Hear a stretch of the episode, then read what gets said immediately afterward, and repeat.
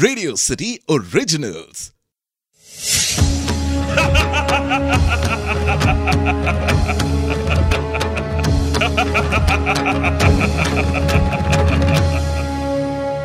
मैं हूँ दशानन रावण।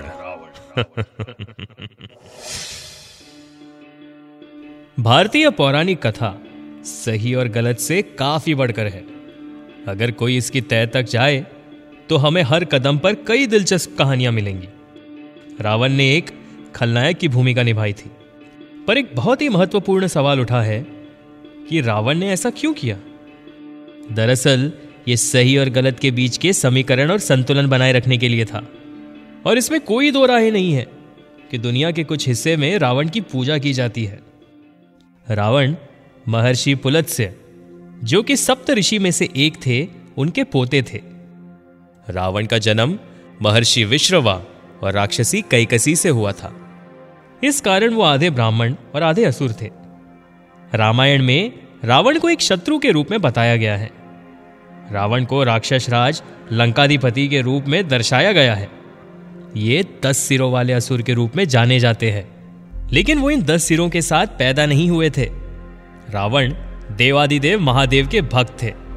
एक अयोग्य विद्वान। एक उत्कृष्ट शासक और वो वीणा बजाने में उस्ताद थे। उन्होंने दो किताब लिखी थी, राम संहिता, जो कि ज्योतिषी पर है, और अर्क प्राकशम जो कि सिद्ध औषधि पर है। वो आयुर्वेद और तंत्र मंत्र में पूर्णतः निपुण थे। ऐसा कहा जाता है कि वह नव ग्रहों की दिशा अपने इच्छा अनुसार बदल सकते थे।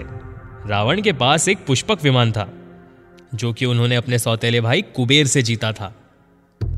एक बार जब रावण ने कैलाश पर्वत को उठाना चाहा, तो भोलेनाथ ने सिर्फ़ अपने पैर के अंगूठे मात्र से उस पर्वत समेत रावण के हाथ को भी दबा दिया।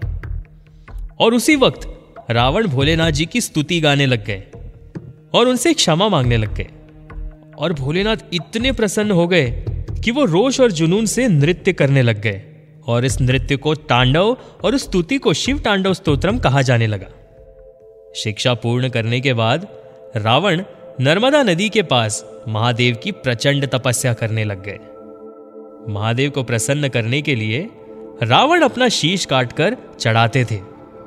और जब वो ऐसा करते थे, उस जगह पर फिर एक शीश आ जाता था। रावण ने ऐसा दस बार किया। इस प्रकार वो अपनी तपस्या जारी रखे हुए थे। और भगवान शिवजी ने प्रसन्न होकर वरदान दे दिया कि जब भी तुम्हारा शीश कटेगा उसकी जगह दस सिर आ जाएँगे।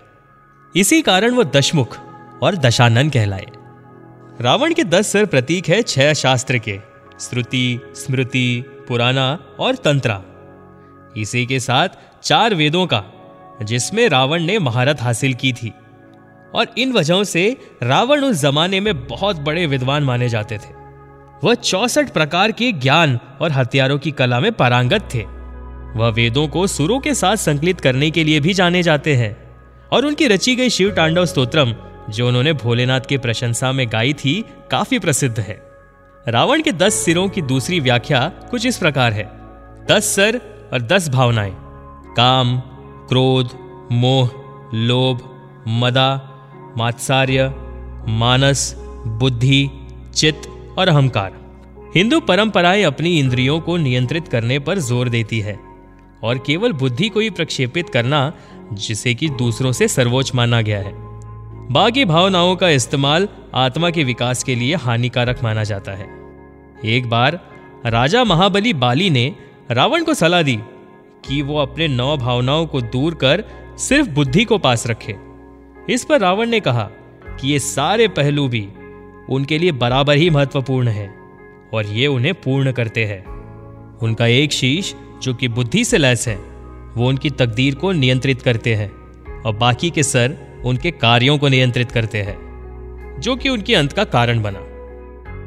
अंततः वो अपने इंद्रियों के गुलाम बन गए और जब वो अपने इच्छाओं को नियंत्रित नहीं कर पाए, उन्होंने न केवल अपना और अपने वंश का नाश किया, बल्कि उन्होंने पूरी लंका को राख में बदल दिया।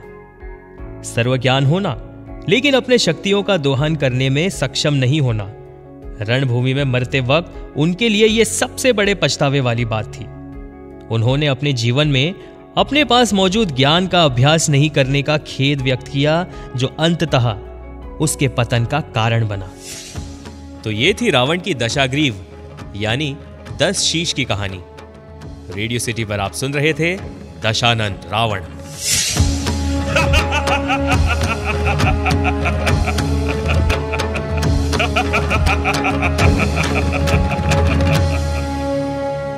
मैं हूँ दशानन रावण। रावण